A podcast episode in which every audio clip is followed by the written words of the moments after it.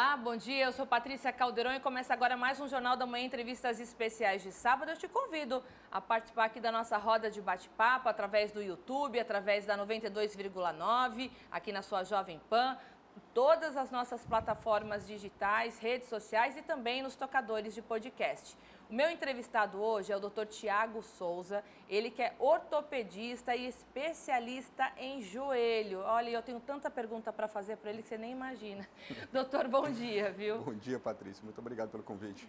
A gente estava aqui batendo um papo nos bastidores que eu sou totalmente sedentária. E eu imagino que um monte de gente vai meio que se identificar comigo, claro. né? E de uns tempos para cá, para poder começar a melhorar a minha saúde mental e até a questão, eu entrei na menopausa e a gente precisa também fazer algumas coisas legais no corpo para o hormônio funcionar, eu comecei a caminhar. Só que eu tenho um problema no joelho, então é, é, essa caminhada sem um, acompanha, um acompanhamento, eu estou caminhando é, 4 quilômetros por dia, eu entendi que também pode ser uma coisa ruim, né? Então a gente vai para poder beneficiar, mas pode atrapalhar em algum aspecto. E eu queria justamente que o senhor me explicasse o que, que pode é, acontecer é, com uma atividade física feita de forma errada. Claro, claro. Patrícia, a gente sempre avalia alguns aspectos relacionados ao início de uma atividade nova, principalmente se essa atividade está trazendo conforto, se porventura algumas dores estão sendo associadas e recorrentes né, em decorrência desse novo, novo esforço. Mas o que é mais importante é a gente avaliar o seu nível de preparo para essa nova demanda. O que a gente entende é que um bom equilíbrio entre a demanda que você escolheu, e isso a gente pode associar suas atividades diárias, o seu trabalho, o seu lazer, o seu esporte, a sua atividade física, com o nível de preparo da sua musculatura para ajudar a suportar, para proteger o joelho, para proteger as outras articulações, para de certa forma você conseguir, conseguir progredir, né? atingir níveis de performance na sua caminhada, evoluindo para um trote, uma corrida, de maneira segura. Então, o que a gente entende como algo mais seguro e satisfatório é associar exercícios de impacto, como a caminhada, a exercícios de fortalecimento muscular. Agora, quem tem problema no joelho, eu tenho várias dores articulares, já não seria uma boa dica eu estar tá fazendo só a caminhada e não é, trazer é, um fortalecimento no paralelo, né? Já está tudo errado. Na verdade, não está errado desde que as coisas estejam ajustadas. O que, que é estar tá ajustado? É você não sentir dor.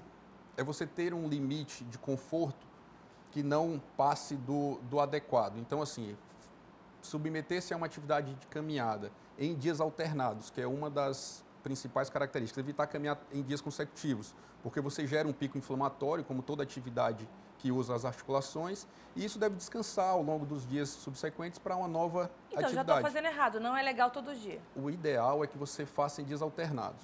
Ou então, faça um bom controle do volume e da intensidade dessa caminhada. Então, assim, se, se para você é interessante caminhar em dias consecutivos, que você caminhe em volumes menores, ou seja, por menos tempo, menos quilômetros, ou que você busque fazer treinos mais intensos e ajude nessa, na, no teu objetivo, no teu objetivo de queima, de queima e gasto metabólico, mas sabendo que o grande termômetro é qual será a repercussão que a tua articulação vai sentir e vai te avisar durante a atividade ou no pós-atividade. Algumas pessoas não sentem nada durante a atividade, mas na hora de dormir ou no dia seguinte, latejando, sentem o desconforto. E você tem que saber exatamente o que é que você fez, qual foi a demanda que porventura tinha passado do ponto para um, um ajuste, um controle. Quando a gente faz esse, quando a gente recomenda que o paciente faça o trabalho de fortalecimento, isso aumenta o seu limiar, sua capacidade de absorver e de aguentar os esforços.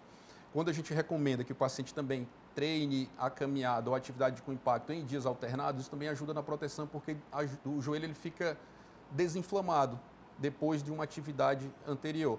Então, se a gente pudesse definir assim uma estratégia perfeita, seria alternar a atividade com impacto junto com os exercícios de fortalecimento muscular. Aí como ficaria, por exemplo, caminhada de segunda, quarta e sexta e de terça e quinta? Musculação. Musculação. Ou pilates, ou outra atividade que gere esse ganho de resistência muscular. Tá vendo, telespectador ouvinte? Não faça como eu, que estou caminhando todo dia. Comecei a, a desembestar, caminhar 4 quilômetros por dia e achei que eu estava me sentindo o máximo, quando na verdade não é adequado. Doutor, o, o, o, senhor é ortopedista. É verdade que o joelho é o local de maior impacto do corpo, principalmente na atividade física, e por quê?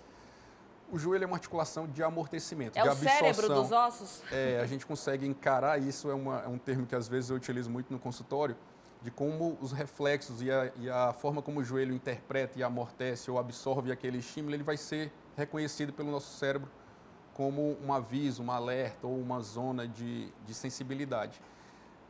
O que a gente sabe é, use o seu joelho para que você tenha qualidade de vida. O grande problema nessa nossa relação e na nossa conversa é quando alguma situação que porventura venha acontecer no seu joelho está atrapalhando as suas demandas, as suas atividades. Às vezes a gente leva em consideração que eu tenho dificuldade para caminhar ou para agachar, mas a gente tem que pensar o seguinte: de que forma isso está comprometendo a sua qualidade de vida? O que é que você precisa fazer durante essa caminhada? Às vezes é uma viagem e aí tem dificuldade para passear nos locais em que você resolveu conhecer. Algumas pessoas têm dificuldade para se agachar, e isso influencia na dificuldade para brincar com uma criança, com os netos, por exemplo. Atividades esportivas também que se tornam digamos, limitadas por conta disso. Então, a gente tem sempre que ter muito critério na avaliação e no melhor tratamento para que o nosso paciente, para que as pessoas não percam qualidade de vida. A gente está falando muito de joelho porque é a sua especialidade, né? claro. né? Mas qual que é a outra parte do corpo que recebe esses impactos de atividade física? A coluna também acaba amortecendo bastante das, de acordo com as demandas ou com os esportes ou com as atividades específicas, os quadris e os tornozelos. Se a gente pudesse definir em escala de acometimento, a gente considera joelho e coluna como os principais, depois quadril e tornozelo.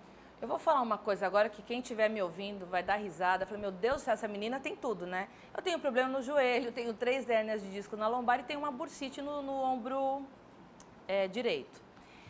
Quem tem é, esse problema, você falou que o impacto da, da coluna e do quadril, ele quando recebe também muito impacto na atividade física, pode ser prejudicial. Quem tem três hérnias como eu na lombar, que que precisa, pode fazer musculação ou é mito? Deve é, fazer. Porque muita gente fala, não, não vá para musculação para não ter muito impacto, vá fazer pilates. Então é mito. Quando a gente fala sobre as cadeias musculares que vão proteger o joelho, elas são praticamente as mesmas que vão proteger a coluna, certo? Existe uma região central no corpo da gente, que a gente chama, pode, podemos chamar de cintura pélvica ou musculatura intrínseca, que são músculos que são importantes para estabilizarem os movimentos do joelho, então eles impedem que o joelho sofra com sobrecargas mecânicas ou exercícios ou esforços de maneira errada. E praticamente na mesma proteção, na mesma proporção eles estão protegendo a, a nossa coluna. Então, fazer exercício de fortalecimento de maneira orientada, organizada, de acordo com o que você precisa, é o que vai trazer mais benefícios para todas as suas articulações, para os seus ombros também. Se a gente tem essa região forte, isso vai facilitar com que você levante um peso acima da cabeça, por exemplo. E isso vai gerar menos esforço para o seu ombro que já está com algum grau de, de, comprometimento. Engraçado, né? Porque eu também, eu, eu, também velejo de kitesurf. E o kite, ele tem muito aquela questão de Sim. você ter que segurar aqui, né? E a, a, questão do movimento aqui do quadril. Do quadril é. Engraçado que depois que eu comecei a me movimentar mais, eu, a dor na, na, lombar, ela deu uma amenizada. Não sei Sim. se é porque eu estou fortalecendo por conta ou da caminhada ou por conta do kite. O que, que pode ser? Tudo? Tudo, tudo. Porque eu não estou fazendo musculação. Como a gente havia conversado no início. Qualquer atividade física, ela traz benefícios. Então, assim, se, se a atividade de fortalecimento não está no teu momento, você não quer ou não gosta, não, fazendo as atividades de caminhada, os seus esportes, você já está trazendo benefício, desde que isso também não passe do ponto e gere uma sobrecarga mecânica que vai começar a se apresentar com uma dor e que, se não tiver controle, pode trazer uma lesão. No, no por exemplo, no kitesurf, quando você está naquela posição de isometria, tentando barra, estabilizar, né? é. você está fazendo uma contração na musculatura do abdômen, nos músculos mais profundos, que com certeza estão sendo reforçados naquele momento e estão estabilizando a sua coluna e de alguma forma já protegendo os seus joelhos. O impacto da caminhada também ativa a musculatura. Os músculos eles se sentem ativos e acordados para protegerem as articulações. Então, busque fazer sua atividade física. Agora, no momento em que você pensar em performance, em aumento de demanda, em correr mais, em andar mais tempo, em fazer grandes esforços, aí a musculação pode fazer falta. E aí é, é o momento adequado para que você introduza na sua rotina. Doutor, a gente envelhece e o corpo envelhece, né? Porque é, tudo aqui é um circuito, uma máquina, né? Um mecanismo que tem que estar tá tudo interligado. Os ossos, eles envelhecem a partir de quantos anos? Começam a, verdade, a envelhecer? A gente costuma dizer que a partir do momento que a gente fica em pé quando criança, já inicia um processo de, de desgaste, vamos chamar assim. Lógico que os sintomas, a repercussão disso vai acontecer lá na frente. O desgaste ele tende a ser algo natural e comum a todos nós.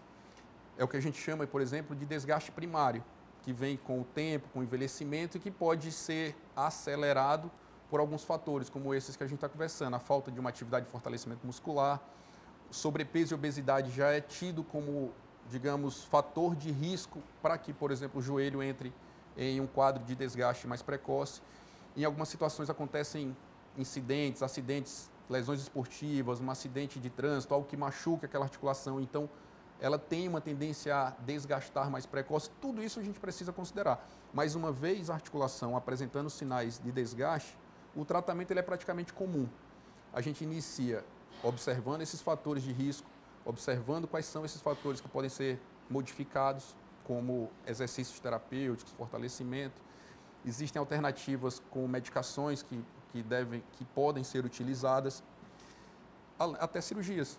E existem casos que o paciente apresenta um grau de comprometimento maior, uma incapacidade maior e a cirurgia é mais indicada. A gente está falando muito sobre causas né, e Sim. consequências. Eu queria falar de prevenção.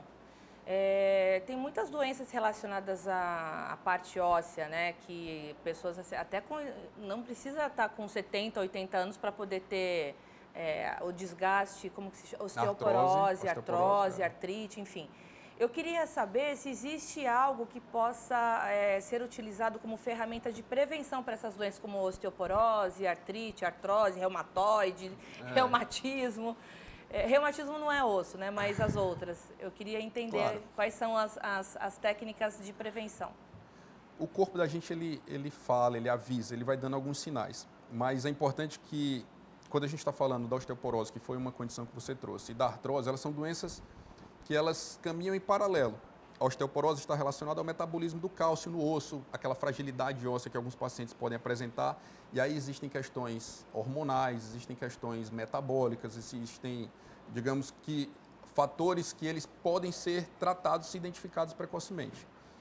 Já a artrose, que é uma doença comum ao paciente na mesma faixa etária, que é o desgaste da articulação e pode acontecer em todas as articulações, ela também é modificada quando você identifica de maneira, digamos que ela pode ser retardada. O processo ele é comum, ele vai progredindo, mas a gente consegue controlar essa progressão quando a gente modifica esses fatores de risco. E aí, como eu havia falado, os principais fatores de risco modificáveis, eles dizem respeito ao sobrepeso e obesidade e ao sedentarismo. Esses são pontos que, às vezes, as pessoas trazem, ah, porque a minha mãe ou minha tia, existem fatores familiares. Hereditários, né? Hum, exatamente, mas principalmente quando eles estão associados a algumas, algumas características ou comportamentos alimentares iguais, o sedentarismo que às vezes também passa de, de dentro da, da família, e a gente pode atuar de maneira bem objetiva nisso. Estou sendo bem enfático porque existem estudos muito relevantes na modificação da doença artrose ao longo da vida, quando a gente trata com exercícios terapêuticos. Fortalecimento para não, não avançar. Por mais que seja, o que eu entendi foi o seguinte, por mais que seja algo hereditário, é possível então é, prevenir para aquilo pode, pode ser que aconteça, mas não piorar, Exatamente. não ficar ruim. Talvez eu poderia ter evitado a minha terceira hérnia, né? Se eu tivesse visto que os discos não estavam lá adequados, poderia, Talvez, né? Porque dúvida. há o desgaste de uma, é protusão que se chama, é, né? Isso. Aí depois não poderiam ter se transformado em, em, em mas é assim mesmo. É, a artrite reumatoide tem a ver também com, com os ossos? Tem, tem a ver. A doença, a artrite reumatoide é uma doença que acontece por alteração no sangue. O paciente apresenta uma atividade reumatológica, ou seja, uma atividade inflamatória maior e isso causa um dano na articulação. São aqueles pacientes que desde muito jovens ou de muito, muito cedo na, na vida começam a apresentar inflamações nas articulações. E são inflamações normalmente espontâneas. A gente estava conversando sobre a, a dor a, em decorrência de um esforço, de uma atividade, mas os pacientes com doenças reumatológicas eles vão apresentar aquilo por uma condição própria do organismo reagindo contra algumas células do seu corpo. E aí, uma vez que ele apresenta ao longo da vida vários episódios de inflamações recorrentes, isso causa dano articular. É uma das causas de, um, de uma artrose secundária mais precoce. Então, os pacientes eles vão apresentar um desgaste avançado numa idade mais, mais jovem. Qual que é a diferença entre a, a artrite reumatoide e reumatismo e fibromialgia? Porque na minha cabeça tudo é do mesmo balaio, mas não é, é né? Na verdade, na verdade, o paciente ele, ele precisa ser bem avaliado e, ser, e esse, esse diagnóstico ele precisa ser bem preciso. Porque podem confundir os diagnósticos. Podem, né? sem dúvidas, sem dúvidas. Normalmente, eles são diagnósticos que são feitos ao longo do aparecimento dos sintomas, ao longo da vida. Nem todo diagnóstico ele é feito numa consulta, num exame de sangue inicial. É como se os fatores e os sinais eles precisassem ser somados ao longo do tempo até fechar o diagnóstico. Em alguns casos, a artrite reumatoide ela é identificada no exame de sangue, normalmente, mas, por exemplo, a fibromialgia é um diagnóstico de exclusão, quando nenhuma outra condição foi associada a aquelas, às dores, às dificuldades do paciente, e aí surge o diagnóstico da fibromialgia, que também é caracterizado com uma sensibilidade do corpo maior do que, digamos, o, o comum. E a artrite reumatoide é mais do que reumatismo? É, o reumatismo é como se o, o, termo reumatismo, que ele é muito comum na nossa, na nossa realidade, ele engloba todas as doenças reumatológicas. Então está no guarda-chuva, Está no né? guarda-chuva. O reumatismo está aqui, essas doenças são as, são as as secundárias. Exatamente, são secundárias. Exatamente. Ah, é, esse, é, assim que a gente gosta, que a gente utiliza dentro do consultório para deixar mais claro. Eu estou virando quase uma ortopedista, Sabe viu? de tudo, né? Tudo, porque eu tenho tudo. Doutor, muito obrigada pela sua entrevista. Eu acredito que a gente tenha colaborado com muita gente que está ouvindo a gente aqui através da Jovem Pan. E para quem está em casa, antes do doutor se despedir, no próximo bloco eu vou receber a cientista Carol Caide. Ela vai falar um pouquinho nesse maio cinza, que a gente fala sobre a prevenção de tumores cerebrais. A gente vai falar de uma pesquisa super avançada que o Zika vírus aí pode combater esses tumores cerebrais. Mas enquanto isso, muito obrigada, doutor, e a gente se vê numa próxima. Patrícia, eu que agradeço. Muito obrigado. A gente vai para um rápido intervalo e volta daqui a pouquinho no Sai Daí. Bom, conforme prometido, nesse bloco, a minha entrevistada é a pesquisadora fundadora da Vairo, Carol Caide. Eu estou super feliz de receber aqui a cientista Carol Caide, porque a gente vai voltar a falar sobre Zika vírus. E um ano e meio atrás, né, Carol, a gente falou tanto sobre esse assunto, mas agora a gente tem tantas boas notícias para dar, principalmente para pacientes portadores do glioblastoma. É um grande prazer ter você aqui na Jovem Pan, viu, Carol? Obrigada, eu que agradeço. Eu queria que você me explicasse o que é a Vairo. A Vaira é uma empresa, é uma startup que foi fundada pelos pesquisadores que participaram da pesquisa inovadora que é oriunda da Universidade de São Paulo. E o objetivo dela foi é, produzir o Zika de maneira segura para é, ser considerado uma terapia para os pacientes. Então, é um, o foco da empresa é desenvolver um vírus Zika 100% sintético, modificado e seguro para tratar os pacientes com glioblastoma. O que, que aconteceu? Essa revolução aconteceu como e de que forma, Carol? Sim, então nós decidimos montar a nossa própria empresa, é, contratamos os, os maiores pesquisadores na área que conhecem de vírus, de tumor, e o objetivo foi produzir o Zika é, e fazer usar da engenharia genética para modificar o genoma do vírus e produzir uma terapia segura, 100% segura, que é, fosse possível levar até o estudo clínico. É, só para a gente relembrar um pouquinho, né, Carol? É até uma pesquisa que foi em parceria com a cientista Maiana Zatz, que a tua parceira, né, que descobriu também que o Zika é, é, transformava alguma coisa diferente no cérebro é, das, das crianças com microcefalia lá atrás, né? Aí vocês, vocês utilizaram essa metodologia e aplicaram em cães e ratos. O que estava acontecendo com esse vírus vivo no cérebro desses animais? É, então, a, a professora Maiana Zatz, que é uma das sócias da nossa empresa, participou de toda a pesquisa, né? Foi dali que surgiu a ideia.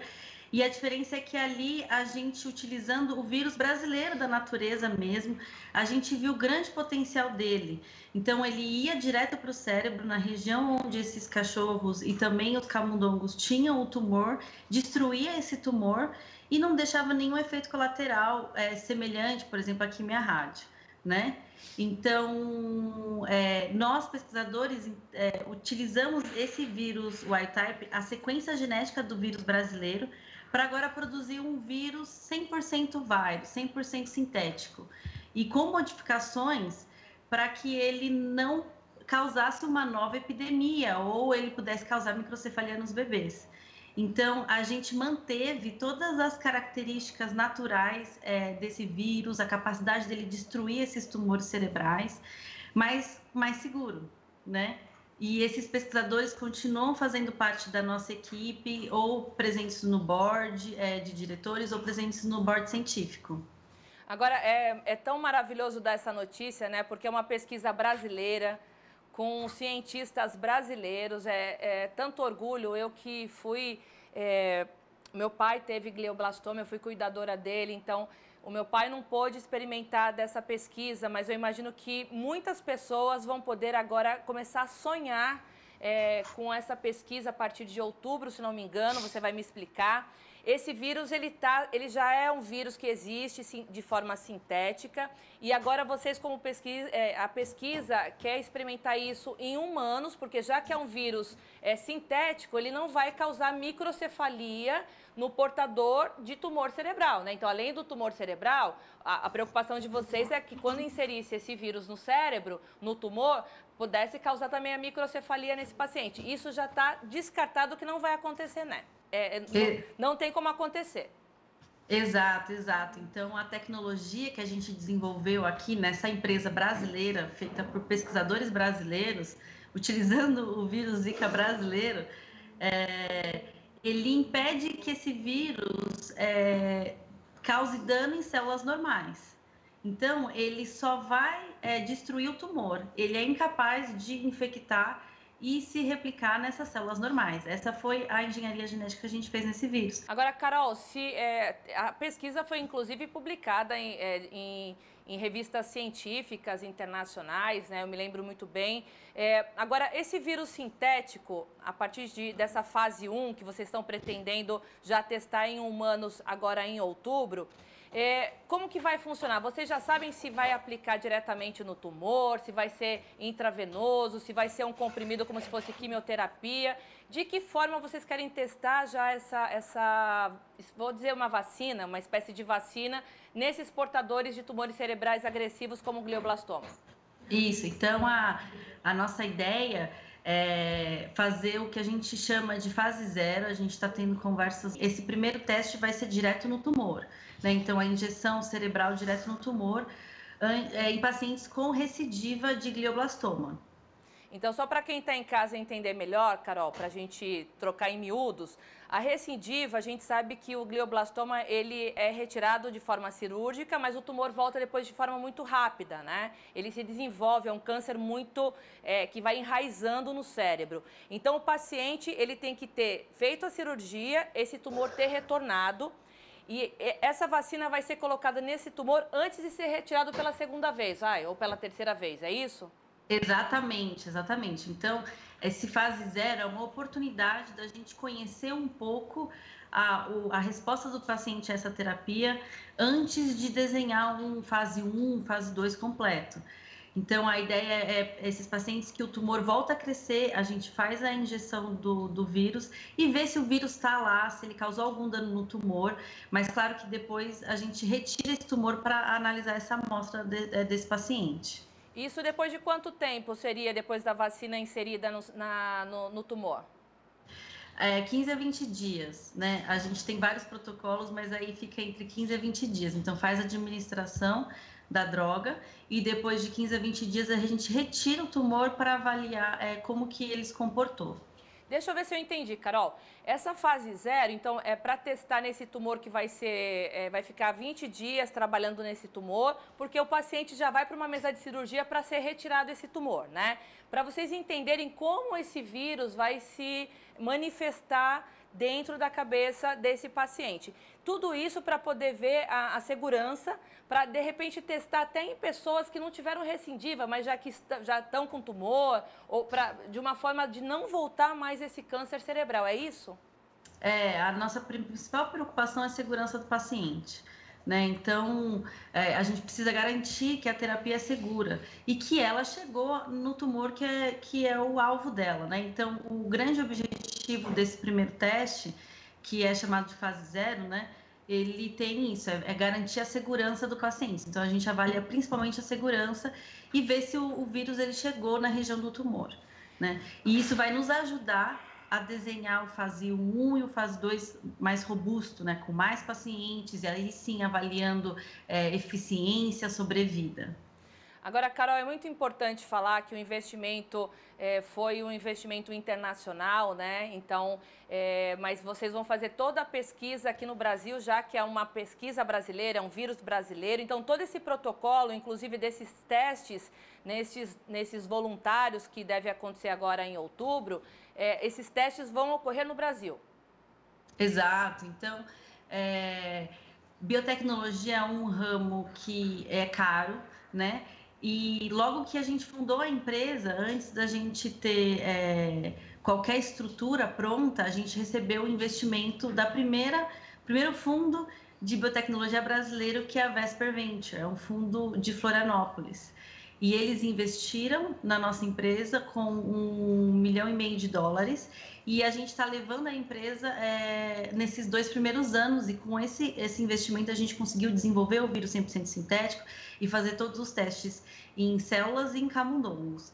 Agora, as próximas etapas, a gente abre a nossa é, nova rodada de investimento, porque a manufatura requer mais investimento e também os estudos clínicos. Então, a gente abriu nossa série A de investimento é, para poder levar a empresa às próximas etapas, né? Carol, como que funcionou esse vírus sintético é, aplicado em animais?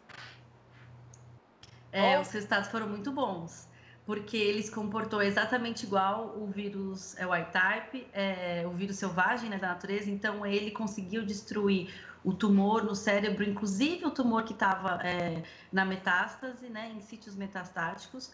Só que a gente aumentou a dose no camundongo, e o camundongo, ele, ele respondeu de maneira muito positiva, ou seja, quando a gente comparou o vírus é, 100% sintético, mais seguro, com o vírus da natureza, ele se mostrou muito mais seguro. Quando a gente aumentou a toxicidade com mais doses, os camundongos que foram submetidos ao tratamento com o vírus é, da natureza, eles morreram é, em, em um mês. Já os tratados com o nosso é, vírus continuaram vivos, mostrando a segurança, né? Que é exatamente o que a gente queria, que era o objetivo da Vario, produzir um vírus mais seguro. Os resultados são muito bons e por isso que a gente está super otimista para é, levar para as próximas etapas. Carol, e como que funcionam essas próximas etapas? Eu imagino que deve ter Anvisa pela frente, né? Porque todo teste científico realizado em humanos, ele precisa ter essa segurança que vocês cientistas já se preocupam, mas a Anvisa precisa ir lá chancelar tudo isso, né? Que etapa aqui, em que pé que está isso na Anvisa? A Anvisa, ela tem sido um parceiro desde o início. Então, antes ainda, quando a gente estava com a pesquisa dentro da universidade, a gente já fazia relatórios com a Anvisa e eles ajudaram a gente a construir esses primeiros anos da empresa, porque eles são parceiros, principalmente quando a gente está trabalhando com uma terapia avançada. E todas a, a gente já fez uma série de reuniões, na última, é, eles nos instruíram justamente como que a gente chega nesse fase zero para chegar no paciente humano e o importante agora é a gente produzir o vírus de maneira é, industrial, né, escalonável, para que a gente possa alcançar o maior número de pessoas possíveis, né? Então a gente está trabalhando na manufatura dessa terapia de maneira robusta, né? E depois, e também qualificando esse, esse, essa terapia com todos os testes de qualidade necessários para depois fazer esse fase zero. Então a Anvisa, ela é, tem sido muito parceiro em toda essa etapa. E cada passo que a gente dá, a gente a, é, reatualiza a Anvisa e eles nos sugerem mais é, abordagens e por isso que a empresa está indo, está é, caminhando de maneira bem consistente, porque existe essa parceria. Né, com eles. Bom, eu nem preciso dizer que eu sou super sua fã, né?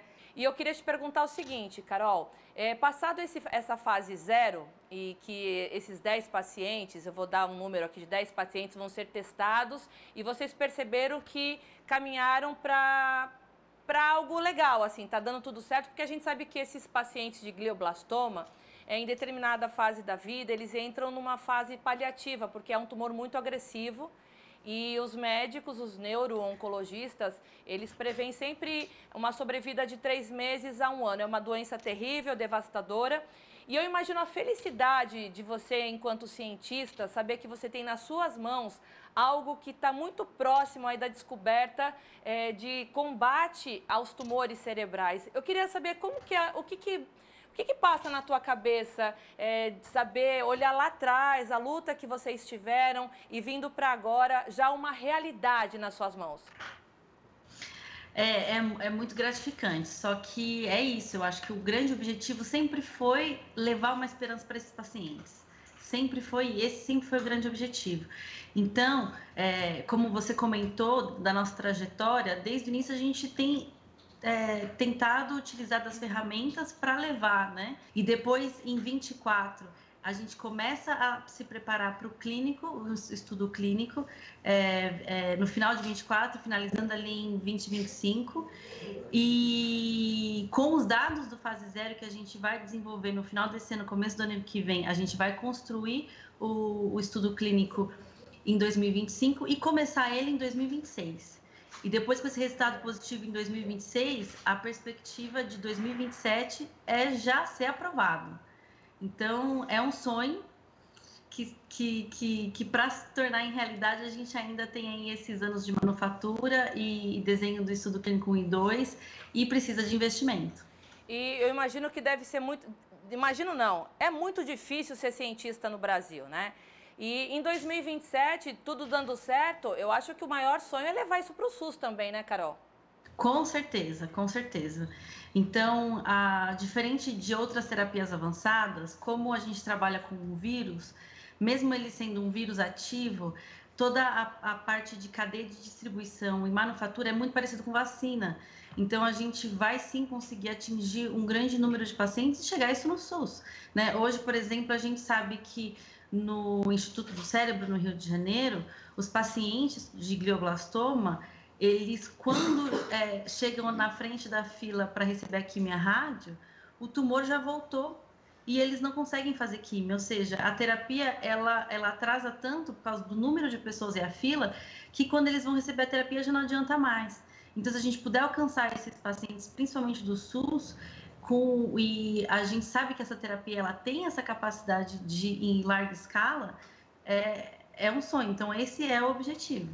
É, porque só para quem está em casa entender o grau da gravidade né, do, do, glioblastoma, é um tumor tão, tão radical, tão horrível, tão horrendo, que ele cresce muito rápido. Então, o paciente faz uma cirurgia hoje, dali dois, três meses, aquele tumor já está se desenvolvendo, enraizando em outras áreas nobres do cérebro. E hoje, eu, o, o, que eu já li sobre o assunto, né, porque eu, eu pesquisei muito a fundo, mesmo por conta do meu pai, em 100 anos de pesquisa, nada muito é, oficial ou, ou, de validade é, foi desenvolvido para esses tipos de tumores, né, Carol? Eu estou errada? É isso mesmo, né? É isso mesmo. A primeira vez que o glioblastoma foi mencionado numa revista científica foi em 1912. E naquela época, com as terapias, o, a vida do paciente era prolongada para apenas 10 meses né? Depois de 10 meses ele morria. Desde 1912 até hoje, mesmo com todo o avanço de tecnologia, a, a sobrevida hoje desse paciente foi para 14 meses. Então, é um aumento de só 4 meses, né? O que é muito ruim. Então, por isso que a, a gente tem o foco de é, trazer terapias inovadoras para mudar esse cenário completamente, trazer uma esperança. Porque pacientes que sobrevivem dois, três, quatro, cinco anos já são é, pacientes fora daquela curva de estatística que a gente sabe, porque a grande maioria realmente morre no 14º mês hoje. Carol, mais uma perguntinha antes da gente encerrar. É, dando tudo certo, essa vacina sendo aprovada, vocês conseguindo fazer a fase 0, 1, 2 e toda essa projeção que você já contou pra gente, existe a condição dessa vacina substituir inclusive a químio e a radioterapia? O paciente não precisar mais nem fazer radioquímio? Sim, principalmente os pacientes pediátricos, porque a gente sabe que a rádio e a quimio elas são, é, é muito danosa e tem muitos efeitos colaterais. Né? Então, o médico ele vai ter essa liberdade clínica de tentar essa terapia é, menos agressiva nesses pacientes antes de entrar em quimio-rádio, mesmo porque a gente sabe que a quimio-rádio não funciona para esses pacientes. Então, a cirurgia, sim, é algo insubstituível mas depois dessa cirurgia entrar com terapias avançadas, que não tem efeito colateral nos pacientes, principalmente nos pacientes pediátricos. Maravilhoso. É sempre um orgulho falar com você, saber que é uma cientista brasileira, é um vírus brasileiro, uma vacina que tem tudo já para dar certo, já está na mão. É outubro agora, já começam os testes. Carol, muitíssimo obrigada pela sua participação aqui no nosso jornal, o Jornal da Manhã. Eu sei que eu consigo atingir um público bem, bem vasto através das redes sociais, através do YouTube, através da própria rádio, das nossas plataformas de tocadores de podcast. Então, esse programa, com certeza, vai para o Brasil e para o mundo, essa boa notícia. Então, eu queria te agradecer, te parabenizar e eu quero que você dê um abraço muito apertado na sua equipe toda, que é uma equipe muito unida, é uma equipe batalhadora que eu conheço, é uma equipe para frente e é uma equipe que quer salvar vidas. Sim, eu acho que a gente está com um caso muito único, né? Somos é, uma pesquisa brasileira fazendo com vírus brasileiro, montou uma startup brasileira, né? E com pesquisadores que tiveram várias ofertas para ir para fora, mas decidiram ficar no Brasil e desenvolver biotecnologia aqui no Brasil. E principalmente eles têm essa motivação única que é o paciente. Então, eles chegam a. É, a gente sabe que tudo que a gente desenvolve aqui vai refletir é, no preço da terapia lá na frente do paciente. E eu vejo o sacrifício deles de tentar manter esse custo mínimo para a gente beneficiar os pacientes. Então, é, é, um propósito muito bonito e que todo mundo está trabalhando junto. É muito e, legal. E vocês são exemplo exemplo para cientistas, para médicos que são vaidosos que usam dessa vaidade para poder eh, impedir que a ciência vá para frente, que existem vários, como existem bons jornalistas, maus jornalistas, existem bons cientistas e maus cientistas. E essa equipe aqui é exemplo para os maus cientistas que não deixam aí as pesquisas avançarem por egocentrismo e por vaidade, e a gente sabe que existe muito disso. Carol, muito obrigada, um beijo grande, fica com Deus e a gente se fala numa próxima. Obrigado, tchau. Tchau. Bom, a todos que me acompanharam até aqui, o meu muito obrigada. Tá vendo? Notícia boa, notícia fresquinha, notícia quente aqui no seu Jornal da Manhã. Fica ligadinho depois o programa na íntegra no YouTube, nos tocadores de podcast e nas nossas redes sociais. A todos, um excelente sábado, aproveite bem o dia e a gente se vê sábado que vem. Tchau!